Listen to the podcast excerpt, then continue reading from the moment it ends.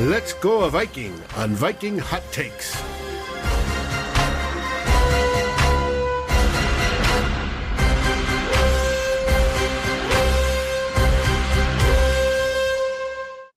All right, everyone. It's Wednesday, March 31st. Mike Zimmer held a press conference today, and there's going to be, surprise, a four-way battle for left tackle. Rashad Hill versus Brian O'Neill versus Oli Udo versus Ezra Cleveland. So I hope Vikings fans are excited for whoever wins that. And I hope you're excited today for Viking Hot Takes, the fast-moving Minnesota Vikings talk show. We've got Luke Braun from Locked On Vikings. We've got me, Flip Mazzi, from Climbing the Pocket. And we've got you, fans, in the comments. So buckle up and let's go. Luke, how are you, my friend? Doing good, man. Thanks for having me on. Yeah, it's a pleasure. You know, you have the daily Locked On podcast coming out, which I think lets you be a little more calm. I only have this show every other week, so I tend to be a little bit of a firecracker, but I do listen to your soothing words. Yeah. So we've given Luke the drill. Fans in the comments, you know the drill. Dave's going to put 20 minutes on the clock, and I'm going to get started with the first question here. Dave? All right. So let's get started. Question number one, offseason 2021 and the Vikings offensive line. Obviously the biggest topic. Cutting Riley Reiff, bringing back Rashad Hill, trading for Mason Cole to replace Brett Jones, and they re-signed guard Dakota Dozier. I mean, he's back. So, Luke, just make it make sense. Well, you know, it's going to be a five-way competition for left tackle. He's getting in the mix. No, it's a veteran minimum depth guy. Like, I think as it stands right now, if they had to have training camp tomorrow, he'd probably compete for left guard with Mason Cole, which is not a competition that inspires a lot of confidence, though. I don't think Mason Cole has a lot of trouble beating Dakota Dozier in a camp battle. But otherwise, it's an unguaranteed veteran minimum guy. If he doesn't make the team, it didn't cost you a dime. So the fact that it's costless makes it kind of, to me, just like a low octane thing, but he is like a boogeyman. Like, he's public enemy number one, and bringing him back is going to make everybody, I get it.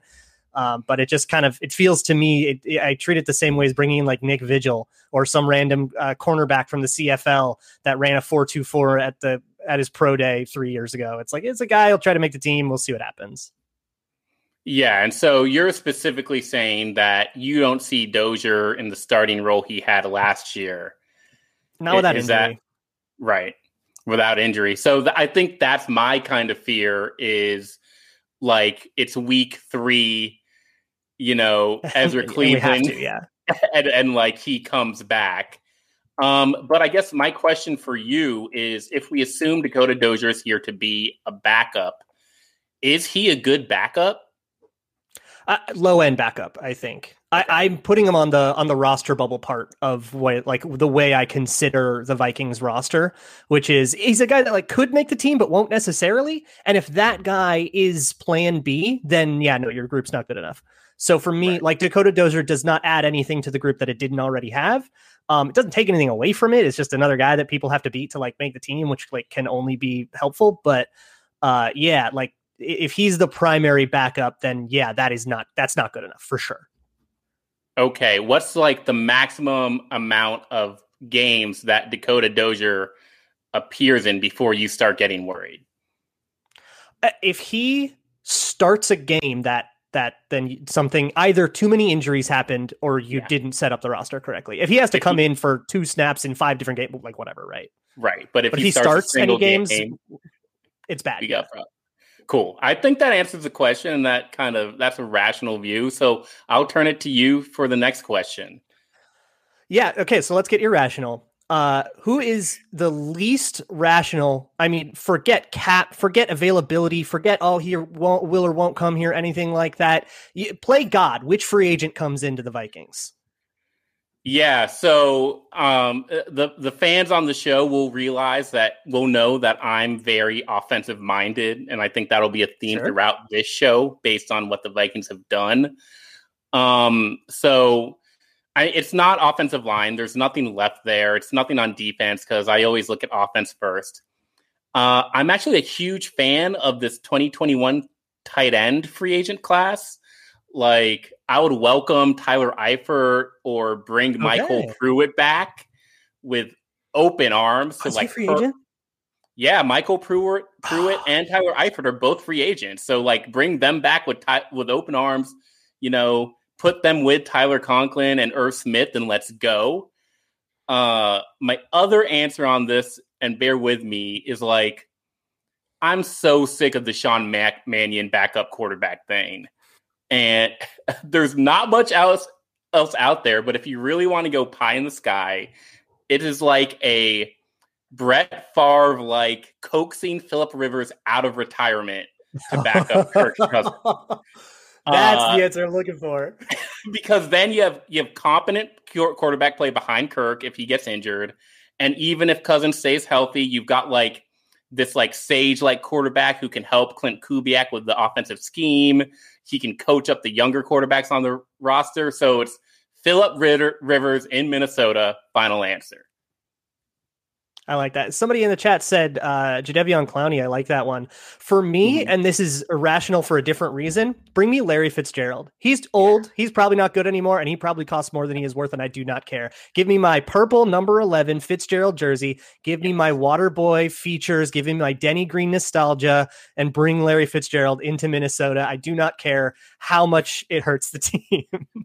Yeah, and it wouldn't hurt the. I love that signing. It's at least go for it. Still, I guess you take that. Yeah, yeah.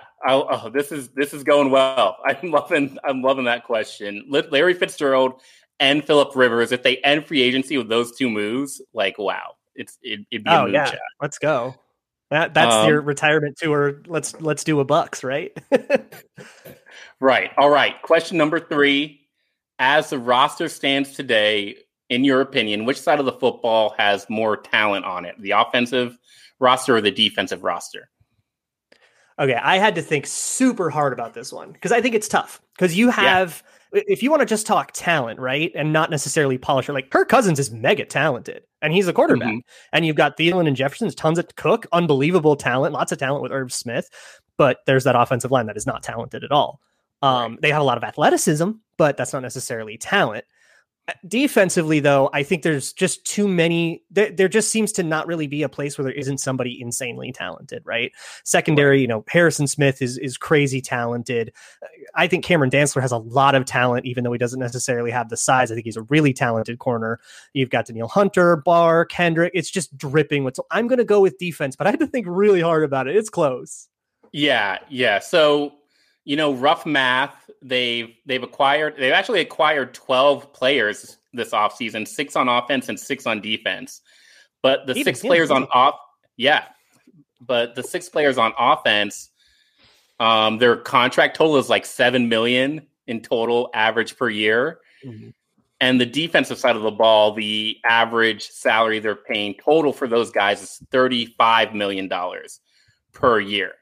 So the question, I think, why the defensive is the answer for me is, like, the starting point. And if you look at, like, the 2020 defense without Daniel Hunter, without Eric Kendricks, sure, that was way behind what we had on offense.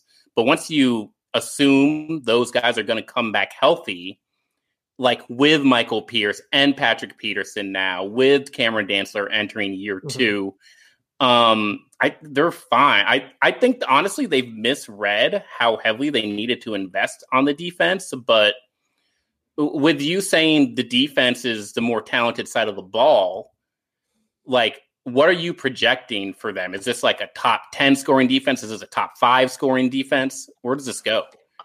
Oh, I'm really bullish on the defense right now because of the things that you said. Not only, I mean, I think, and we'll get into this a little later too, but I think they had a lot of work to do. And so the amount of work that they did, I don't think is inappropriate. And I think Part of it is the players coming back, right? Michael Pierce is but Dalvin Tomlinson is also a very talented player. Barr, Kendricks, Harrison Smith, they're all already there. Patrick Peterson, unbelievably talented player, even if he's, on the wrong side of 30. So I think a lot of it is the unit that we're going to see. Like if you look at the last four games where the defense was just a complete non-starter, nobody's going to Harrison Smith is like the only player. And then the corners, the two rookie corners are the only players coming back from that disastrous time. Everybody else is somebody who either was supposed to start in 2020 and didn't, or is like a new person replacing, a boogeyman like Shamar Stephen. And now we have Shamar Stephen, but way better. And so I think that this unit can easily get into a top 10 scoring place. I think if I had to bet on an over under like rank wise, I don't know what normal points is or whatever, but if I had to bet on an over under, I would definitely say they would be higher than top 10. Okay. I love that. Clifford here in the comments is saying top 3 overall defense with I think it's in the cards. I'm high on them. Yeah. And that's without a doubt a playoff team, 17 games even.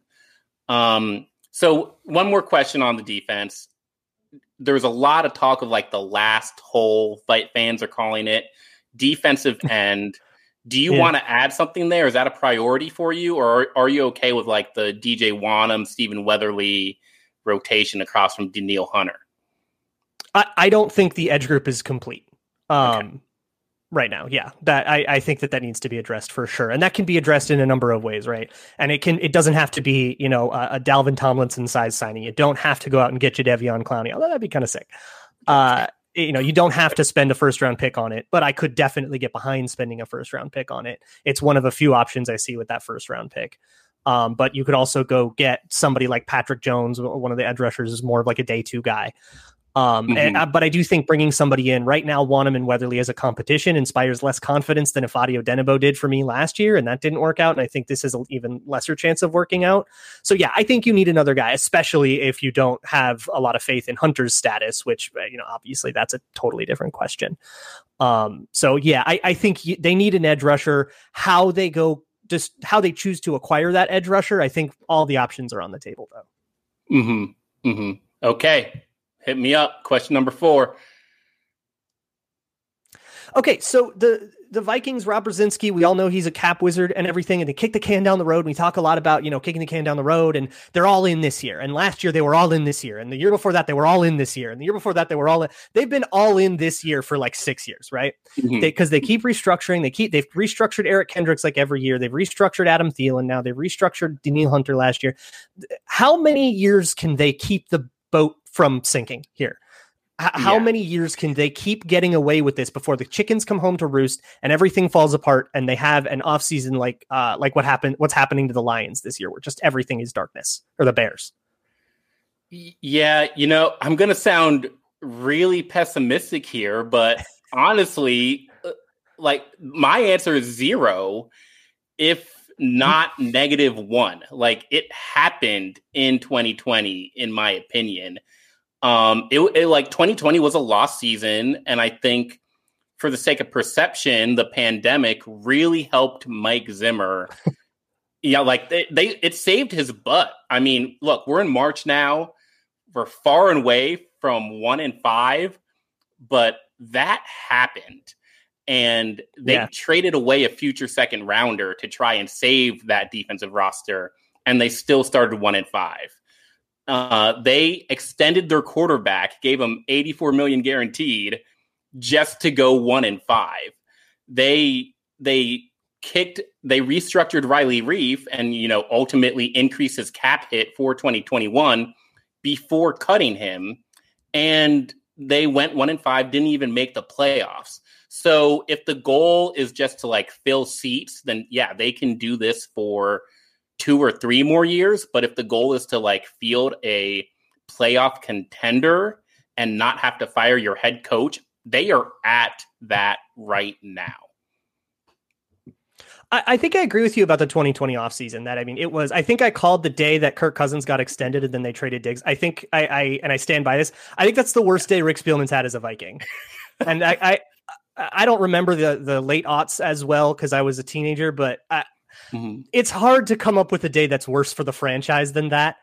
And that was a disaster. A couple of those things weren't exactly cap related, although definitely cap influenced. Right. But I look at teams like the Eagles and the Saints, and the Saints kind of had their moment now that Drew Brees, but the Rams too, and all of the void year shenanigans and all of this stuff. And they are way further up against it than the Vikings are, right? They've got all kinds of dead cap. They've got all kinds of unrestructurable contracts, and they had to kind of go through a lot of pain this offseason, a lot more pain than the Vikings had to go through this offseason, despite being up against the cap as well. With I better think if results, the Vikings though. Really, sorry, well, with better results. So one NFC championship and a couple other playoff losses is about the same as the Zimmer Vikings have had since 2017. If you want to look at the Saints, obviously the Eagles had their run, but then kind of a whole bunch of futility after that, a whole bunch of 9-7 nonsense. So I think if you wanted to be like the Eagles and Saints and just push this thing to its limit and just keep this whole thing together, and you know, the Vikings, the way they view Kirk Cousins, they view him as Matt Ryan, but 32 and, agree or disagree, but that's how they see it. Yeah. And so if you wanted to keep that together and say, I want to build a team around our version of Matt Ryan, but he's 32, I think you could do that, get away with that for 5 or 6 years before, you are incapable of constructing a roster. And I think the problems that prevented them from constructing a roster last year were just errors in team management, not necessarily, but we wish we could have gotten a better team, but we just couldn't afford anyone. No, it was errors in team management in terms of, they rolled over $4.5 million of cap from 2020, and they refused to give Darqueze Dennard $1.5 million. That's just a misplay that you could have done. And there are moves like that all over. So I mean, the 2020 offseason was an unmitigated catastrophe. And I said it at the bye when we were 1-5, I was like, look, if everybody gets fired right now, I get it. Yeah. They made it past that, maybe because of the pandemic optics that might help. And maybe just because of the general patience of the Wilfs. But if they really wanted to do this, they totally could. Okay. Well, we'll see. We disagree there, but we'll see. And we're tight on time. So I'm going to ask this question real quick. Final grade for 2021 free agency. A lot. I'm sure you're one person who does not think they're finished with free agency, but what is your grade for them right now, and how could they increase that grade between now and the draft? Yeah, so I think they're one move away from being done, and that's an offensive lineman. I have no idea who it is. Forrest Lamp is like the only name that's been put out there. Could be like anyone else, though. I think if they ended it right now, if the draft were tomorrow and that were it, it's like a C-. They are not ready for the draft yet. They need another offensive lineman. They need, they are currently, I think, missing 3 starters. They're missing an edge rusher starter. They're missing an offensive line starter, and they're missing a skill player starter. And I think that's one too many to go in with the draft. If they do get an offensive lineman, I'm really happy with this free agency, actually. And I give it like a B+, I think. Obviously you wish you got more like a Kevin Zeitler or something. You wish you did more with the offensive line, but they had so many. They needed a corner like nobody's business. They had Josh Metellus starting at safety. They had all sorts of just catastrophic issues, and they managed to solve a majority of them before the draft, especially if they can at least get the offensive line to a place where not spending a first rounder there isn't a death sentence. Yeah. I like that answer. It could get up to B+. I think that's right. If they can get one more solid contributor. Jesse Fletcher in the comments saying C- or D+. But we'll see. Luke, final question. Flip, you don a sleek black turtleneck as you slink silently around the offices of TCO Performance Center. After chloroforming the security guard, you use cutting-edge technology to flawlessly pick Rick Spielman's lock and enter the passwords you stole from him weeks ago. Your accomplice hacks into their security system, playing on loop the camera feeds to erase your little visit from the archives. You're in the system, and with just enough time before the backup systems kick in, and you need to vacate the premises lest you be captured and banished to the same dungeon in which they keep Holton Hill. You can make one move irreversibly, and the team can't do anything to stop you. What move do you make? I'm trading Kirk Cousins. Cousins away. And, all right. And I'm starting this rebuild over because, number one, yeah, I went into the 2021 offseason thinking this was a 2-year rebuild. And kicking the can, just like you said, really, really hurts us. Basically, we're looking at win now until 2023. And in my opinion, winning now means like a couple playoff bursts, but not making any real noise or having a chance at a Super Bowl. And I'm what I call Kirk Cousins. Well, it's because when you build around Kirk Cousins, you have to nail your drafts. They have not drafted well to pair this with a highly paid QB. So it's time to get rid of that highly paid QB and start over your draft process with just a ton or as many draft picks as you can get. Now, I want to make myself clear when I say that. I'm what I call a Sunset Viking fan, and that means that I am here, I am blogging, I'm doing shows, I'm on Twitter because I want this team to win a Super Bowl. And that is the only thing that's ultimately going to make me happy, because just years and years go by and the Super Bowl is the only goal I care about. And when that happens, when the Vikings do win a Super Bowl, I'm not a guy who's going to be, hanging around, going to 3-4 games a year. This is the golden age, the build towards a Super Bowl. And right now I'm just kind of halfway up the mountain and I don't really know what's going on. So I'm ready to climb again. I'm ready to see this team win a Super Bowl, but this current build just isn't enough for me. And you know what? I even think that Rick Spielman and Mike Zimmer could do a pretty good job if they get another chance to build without that highly paid quarterback, without Kirk Cousins. So I'm trading Kirk Cousins if I had to make one move. I agree with that. My first thing, if I had that, I would scroll through the computer, see if there's any offers I like. I'm not offloading him for a fourth. But if I get an offer that lets them get a new quarterback, I'm in. If not, I extend Daniel Hunter. Pay that man. I don't care what he wants. I don't care if he's asking, if he's bending you over the table, pay that man. Pay that man. Pay Daniel Hunter. And wow, what a show, Luke. Fast moving. Yeah, it's been amazing to have you on. Thank you for getting in the comments, y'all. I hope you enjoyed having Luke. Mr. Braun, tell him what you have coming between now and the NFL draft. So right now on the Locked On Vikings podcast, we are in earnest draft season. So if you like mock drafts, come by every Monday. Most of the show every Monday will be a mock draft. Also, every single day, we're covering at least one prospect of the day.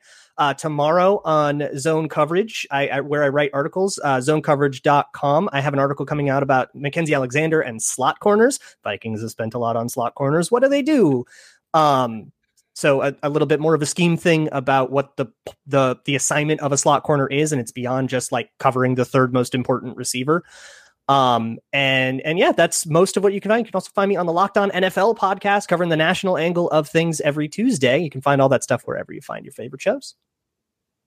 Thank you, Luke. It's been a pleasure. And y'all don't forget about us either. Climbing the Pocket's going to be going. We ramp up for the draft. So until next time, y'all. Skol Vikings. Skol.